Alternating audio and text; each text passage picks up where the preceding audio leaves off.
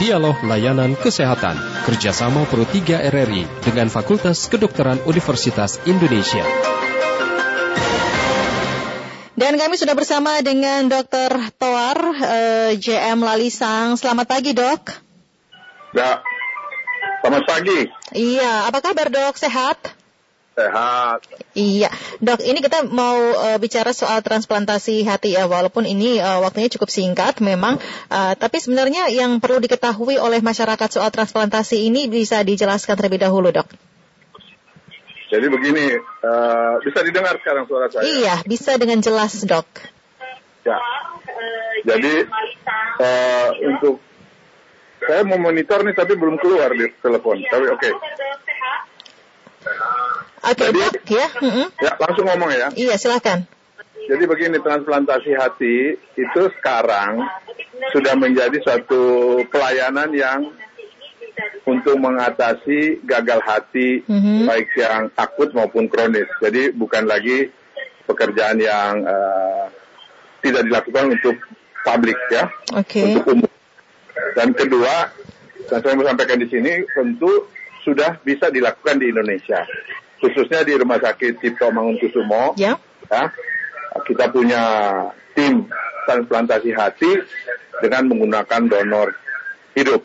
Hmm. Jadi bukan menggunakan uh, uh, donor yang sudah meninggal ya.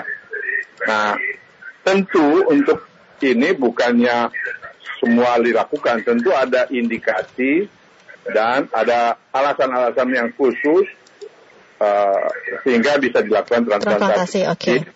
Baik menyangkut uh, resipiennya atau penerimanya maupun untuk menyangkut pemberinya. Nah, kita tuh melakukan uh, dengan donor hidup tentu itu sangat sangat uh, harus dilakukan dengan sempurna mm -hmm. dan teliti benar karena ini menyangkut donor hidup ya. Oke. Okay. Di mana tentu selalu pada transplantasi hati dengan donor hidup uh, kepentingannya bahwa donor itu harus aman. Ya, mm -hmm. harus aman. Tidak boleh ada uh, gangguan sedikit pun uh, pasca pembedahan ya. Yeah. itu yang harus kita uh, jaga betul.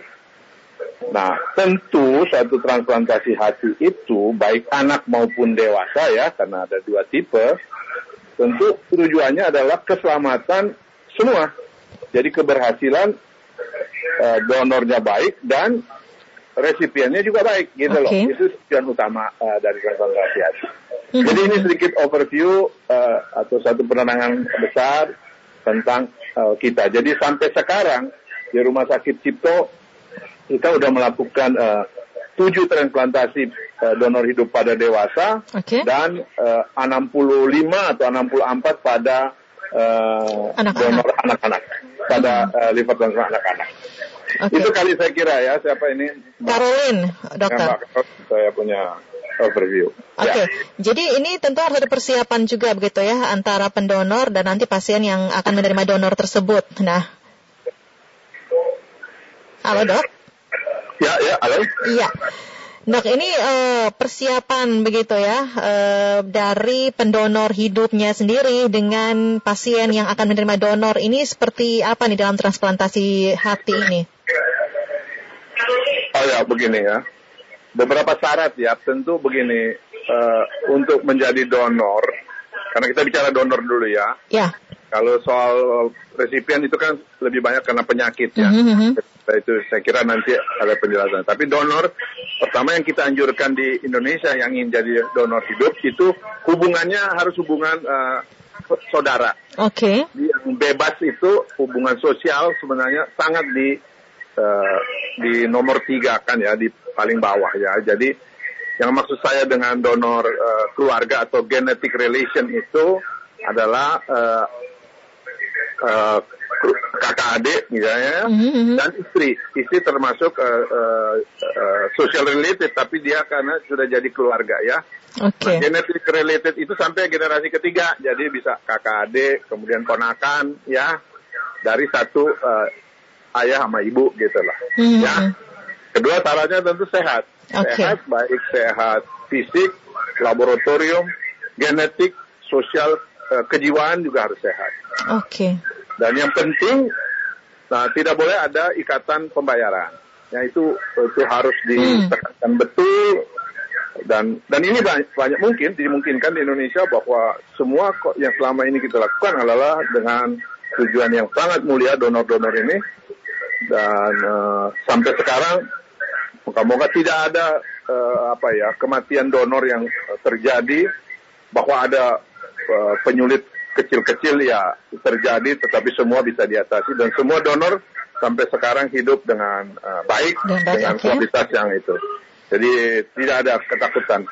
Jadi syaratnya itu dan dan terakhir memang syarat yang paling kuat akan diputuskan oleh komite yang bebas dari uh, keikatan dengan uh, tim kita karena mereka uh, adalah yang tim yang apa ya independen ya mm-hmm. yang bebas memutuskan apa memang mereka bisa ini layak untuk menjadi donor dengan pertimbangan uh, dari luar kalau macam tentu persoalan-persoalan medis. Jadi uh, mereka satu lembaga yang uh, independen.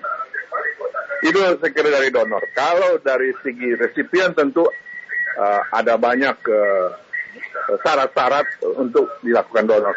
Biasanya okay. pada anak-anak lebih banyak misalnya karena yang disebut penyakit atresia biliar ya. Mm-hmm. ya anak lahir dengan kuning yang sudah menetap sehingga perlu karena hatinya memang ber, bermasalah sejak lahir. Tapi ada beberapa lagi.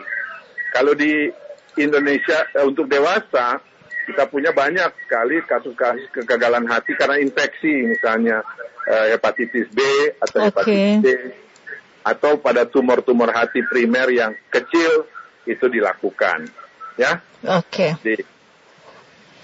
Nah, baik dok. Uh, nah dok, lalu ini kalau uh, pasca operasi itu biasanya ini ada yang tanyakan juga begitu ya untuk uh, pendonor. Nah ini biasanya ada efeknya nggak nih dok?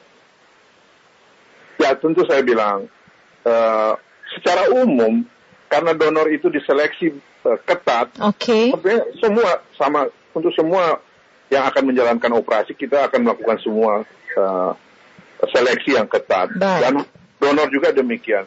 Jadi uh, dibilang uh, tentu ada pengaruhnya, mm-hmm. tidak tidak secara umum ya. Oke. Okay.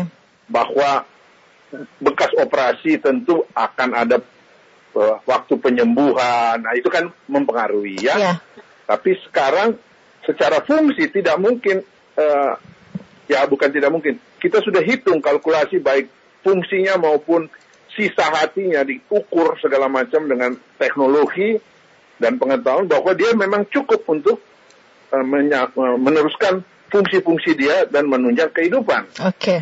Ya, bahwa ada terjadi penyulit yaitu uh, sesuatu yang kalkulasi kita tentu tidak pernah ada yang bisa sempurna. Ya. Ya. Oke, okay, Dok. Tapi secara umum tidak dan kita harus tahu hati ini akan bertumbuh. Bertumbuh.